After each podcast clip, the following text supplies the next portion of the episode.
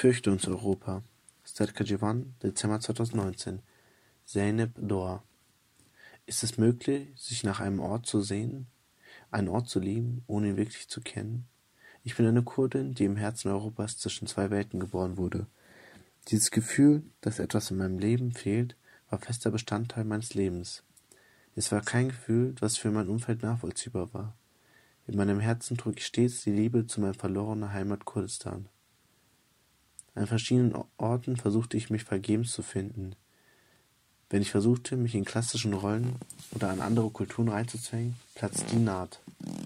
Ich war anders, ich passte nicht rein. Wie sehr ich in den Flüssen Europas versuchte, mich zu finden, so sehr verlor ich mich. In mir herrschte eine tiefe Unruhe. Schwarze Stürme stürzten sich auf meine Vernunft. Ich sank im tiefen Ozean des Kapitalismus, konnte nicht mehr atmen, mich nicht mehr erkennen.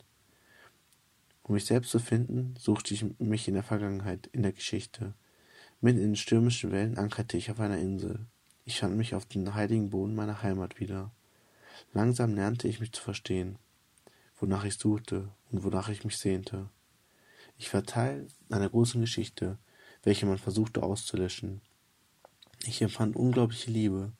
Kein Buch konnte meine Sehnsucht stillen. Ich hörte kurdische Musik und weinte. Wie war das möglich? Wie konnte ein Ort, ein Land alle Poren und Zellen meines Herzens bewegen?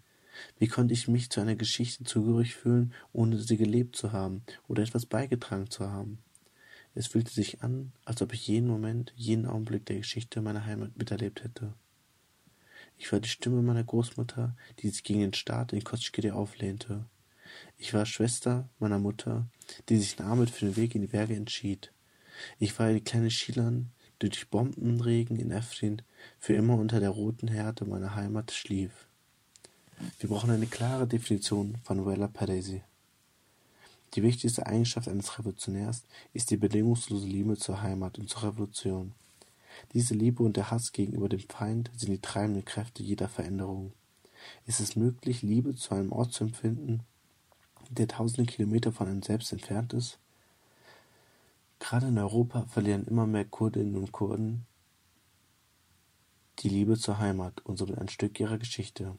Für kolonisierte Völker ist die Verbundenheit zu ihrer Heimat ein Kampf um ihre Existenz. Es ist eine verbotene Liebe, denn diese Liebe löst Wut aus und führt zu dem Drang, revolutionär zu handeln. Deshalb ist für Kolonialherren der Verrat und die Loslösung von dieser Liebe der wichtigste Schritt zur Zerstörung der eigenen Identität. Der Kapitalismus funktioniert nur mit schwachen und zerstörten Individuen, welche ihre eigene Identitätssuche aufgeben und sich im Netz des Systems verfangen. Deshalb ist für Europa die Assimilation unter dem Deckmantel der Integration von großer Bedeutung. Wenn Menschen aufgrund der ungerechten Lebensbedingungen oder Krieg flüchten, zwingt der Staat sie, sich im System zu integrieren und somit neuen Menschen zu werden. Sie sollen das fremde, neue Land und die neue Identität lieben. Sie sollen ihre Geschichte vergessen und ihre Heimat nicht nur physisch, sondern auch psychisch verlassen. Je weniger Menschen ihre eigene Heimat lieben, desto bessere Ausbildungschancen hat der Staat.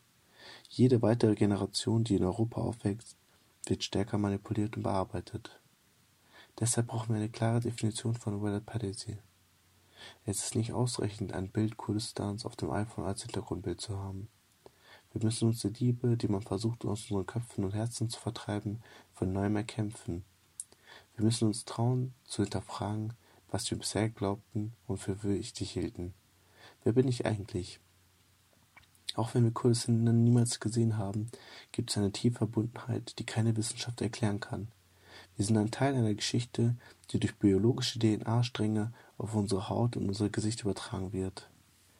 Deshalb ist es ganz egal, wo wir uns auf der Welt befinden. Die Geschichte, die Heimat und die Verbundenheit wird in unserer Existenz lebhaft. Wir spiegeln die Geschichte Kurdistans in unseren Augen wider. Unser Herz schlägt schneller bei kurdischer Musik, auch wenn unsere Muttersprache niemals gesprochen haben. Unsere Sp Schultern bewegen sich zu den Devosirne-Rhythmen automatisch. Es ist eine jahrtausendaltere Kultur, die durch unsere Venen fließt. Je mehr wir versuchen, unsere eigene Geschichte zu verleugnen, umso größer wird der Widerspruch in unserer Person. Es ist Geschichte, eine Kultur, die in uns Leben findet. Es ist die Wahrheit Mesopotamiens und die Wahrheit der Menschheitsgeschichte. Doch leben wir in der Realität Kurdistans oder akzeptieren wir das Leben im Kapitalismus? Akzeptanz bedeutet Verlust. Die Kolonisierung unserer Kultur, unserer Geschichte und unserer Heimat beginnt mit der Akzeptanz des Individuums. Wenn wir anfangen zu akzeptieren, dass unsere Kultur, Geschichte und Heimat von Fremdenbesitz ist, dann verlieren wir uns. Ein Mensch, der seine Geschichte verliert, kann niemals frei sein, wird niemals wahre Liebe verspüren oder Liebe weitergeben können. Beugst du dich und akzeptierst die Unterordnung, wirst du dich von deiner Heimat loslösen. Die Unterordnung zu akzeptieren, führt dich zum Stockholm-Syndrom. Statt gegen den Feind, der versucht, deine Ethnie zu vernichten, aufzustehen, fängst du an, ihn zu limitieren und ihm Recht zu geben. Wir fangen an, die Länder, welche unter das Leid verantwortlich sind, zu akzeptieren, lieben und sie zu rechtfertigen. Somit verlieren wir Tag für Tag die Liebe zu unserer Heimat und damit zu unserer Identität. Denken wie der Staat. Wenn ihr jetzt denkt, dass ihr mit ein wenig Bildung von irgendeiner Universität in Europa Möglichkeiten für die Errichtung eines Kurdistans bekommt, muss ich euch enttäuschen. Im Kapitalismus gibt es keinen Platz für revolutionäres Leben und Gedanken. Nach solch einer Bildungsodyssee fangen wir an zu denken wie der Staat und zu argumentieren wie der Staat. Wir bemerken die Einflüsse und die psychologische Kriegsführung der Nationalstaaten nicht auf unsere eigene Persönlichkeit. Wir versuchen unsere Kultur, Herkunft, Geschichte von unserer Person zu distanzieren und werten sie als weniger wertvoll an. Wir denken wie Deutsche, wir reden wie Deutsche, wir handeln wie Deutsche und wir leben wie Deutsche. Nur können wir nicht wie Deutsche fühlen. Denn fremde Gefühle sind nicht leicht zu vereinbaren mit einer eigenen Identität, die eigentlich eine Synthese aus tausender von Jahren von Geschichte ist. Die Liebe, die wir in uns tragen, spiegelt unsere Identität wider. Lasst uns doch den Widerspruch in unserem Leben näher begreifen. Wir leben in Deutschland. Deutschland ist der treueste Kriegspartner der Türkei. Deutschland billigt alle Kriegsinvasionen der Türkei und seine neo-osmanischen Träume und verbietet den Freiheitskampf der Kurden in jeglicher Form, unterstützt die Türkei bei ihren Massakern gegen unser Dasein und gibt grünes Licht für alle Kriegsverbrechen. Können wir dann behaupten, dass Deutschland uns weniger hasst als die Türkei?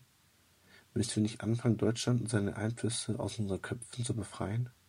Müssen wir nicht unsere Liebe, die Verbundenheit zu unserer Heimat hinterfragen Müssen wir nicht auf die Suche nach unserer wahren Liebe begeben, den Welsch unserer Großeltern und die Schreie aus den Munselbergen bis Zerdekanier fühlen? Sollten wir nicht anfangen, unsere Gefühle zu leben und die Tiefe unserer Gedanken zu verstehen? Sollten wir nicht anfangen, dieses System zu hassen, dafür, was es aus uns macht? Well Parisi ist eine tiefe Einheit zwischen Geschichte, Ort, Zeit, Gesellschaft und Individuum. Well Parisi ist Rache, Neben Liebe und Loyalität ist Wella Palese auch Wut und Rache. Rache für all die Ungerechtigkeit, das Leid, die große Wut und die endlose Loyalität zur Heimat, bis zur Befreiung. Die Suche nach meiner Wirklichkeit brachte mich zurück zu meinen Wurzeln nach Kurdistan. Ich fand mich in der Geschichte und im Widerstand.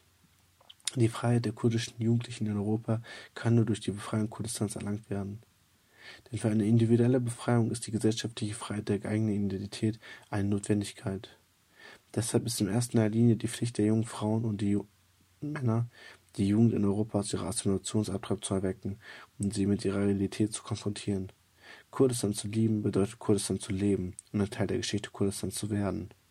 Es bedeutet die Kolonisierung nicht zu akzeptieren und gegen die anzukämpfen. Es bedeutet die Kultur und die künstlich geschaffene Identität Europas abzulehnen und die eigene zu erkämpfen, Seite an Seite für die Befreiung Kurdistans zu kämpfen, die Heimat zu verteidigen, die Ketten Europas zu zersprengen und eine neue Wirklichkeit zu erschaffen, eine Kämpferin für die Freiheit zu werden, die Kolonisierung der kurdischen Jugend durch den direkten Handel zu entgegnen. Fürcht uns, Europa. Wir sind die Rache von Tausenden von Jahren und ihr habt uns geboren.